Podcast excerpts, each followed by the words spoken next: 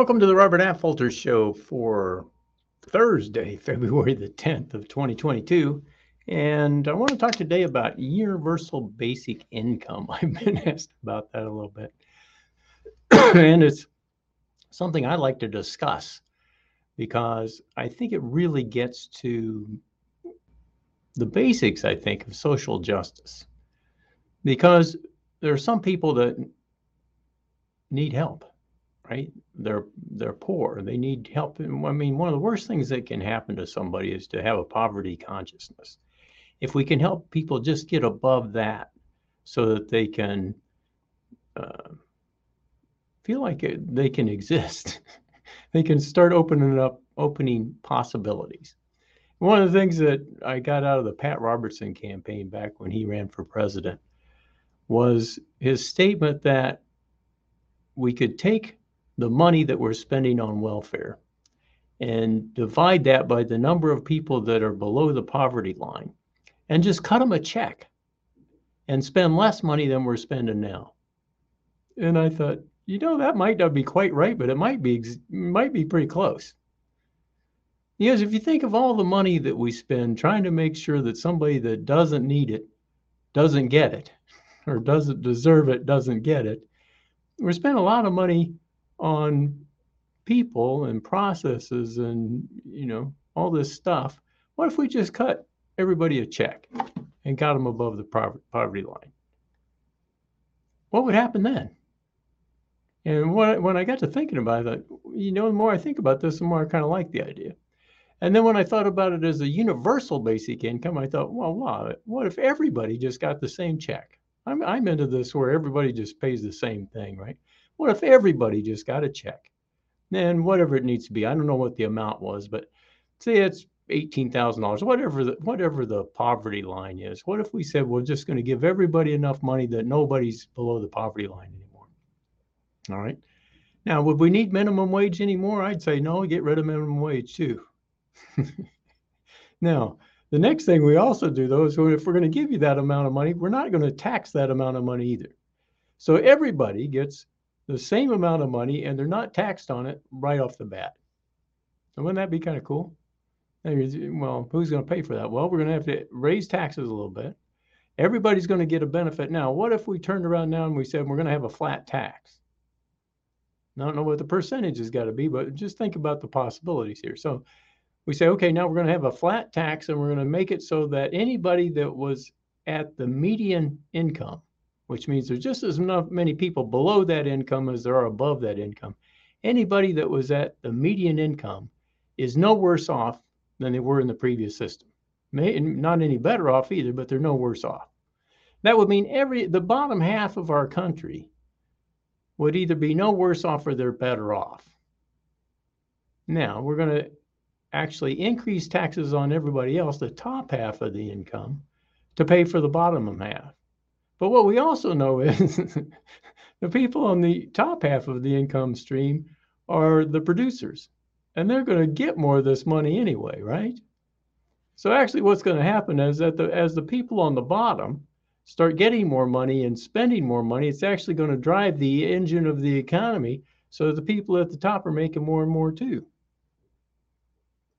And what we're going to do is we're going to we're going to create this whole feed cycle system and we're going to take more from the people at the top, give it to the people at the bottom so that the people at the top make even more. And we're just going to keep that going. We're going to start that process and make sure that that works right, and we'll just keep tweaking it until we get it right. Now, here's the fear there's going to be some people at the bottom that just are going to refuse to work. And there's going to be some people at the bottom that are on drugs or whatever, and you know they they just need a different kind of help. They're not going to work. But now you've got a lump of money, 18,000, what, 20, whatever it's going to be, some amount of money that we know that they're going to get, and we could use that to help these people. In other words, we could start uh, housing projects and, and get the homeless off the street because we know that we've got that amount of money. We could take their money and say, look, you're going to be in this housing, but we're going to take, you know, take your money from the government to pay for it. Isn't that kind of cool? Or we could say, look, here's your option at least. I mean, suddenly they'd have more options. Instead of being on the street, you can now afford to live over here. And people could start coming up with that kind of housing options, knowing that some people can now afford this. And at the same time, we got to watch watch our government regulation so that we're not forcing everybody with building permits to create the Taj Mahal so that even people that are now getting a, a subsistence check from the government can't afford to live there.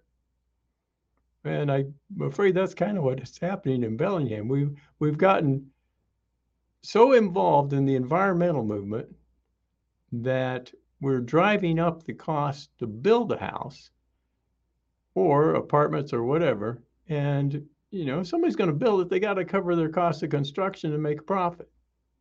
And it's going to be very difficult if you know, if they can't do that. So I think we're a little bit behind on that game, and maybe that'll pick up. I one of the things that's got to happen is supplies got to come down. If we're going to put all this money into construction, you know, we got to get supplies down, or we're just not have, going to have affordable construction. So several things then happen. You can do away with the minimum wage, and some people say, well, they don't like these entitlement programs. I've had I've seen this over my life. I found this really interesting. I was a member of a business club, and this old lady, she was she was just against the welfare program. Those people are just taking money, and and I said, well, you get Social Security. Well, that's different. I paid into it. Well, they didn't pay nearly enough into it to for what they're getting, right? It's an insurance program. Government's helping you. Right, now I'm on Social Security. I'm up in that age bracket, right? Well, what if we said, look, we don't need to do Social Security, we don't need to do minimum wage, everybody's going to get the same thing? What we just said as a society, this this is something I want the one million moderates to think about. And I was against it to begin with, but the more I've thought about it, the more I think, you know, if we're going to have a social justice kind of thing, I think maybe I'm in favor of that. I was talking about with with one of my sons, and he said, you know, and and I'd be okay with abortion states' rights on abortion if I knew that somebody could afford to go to a different state and get an abortion if they wanted to. Well, maybe this frees up our thinking across all kinds of things. So, something I want you to start thinking about is, is if we're going to help each other play this game a little better, play this game of life a little better, there's some people that are starting out with just practically nothing. And if we could help them out a little bit, that'd be a wonderful thing. If we could help them get into the game instead of just being a spectator, that'd be a wonderful thing. If we got to pay a little bit more to do it, and I think if you really understood what I'm talking about, you realize that you're paying a little more, but you might even wind up getting even more because that cycle is just going to go like this. It's going to go from the poor back up to the rich, back down to the poor, and back up to the rich. And I think it could quite possibly work out pretty well. All right, Robert Affolter signing off, helping you play the game of life. Thanks for watching and listening.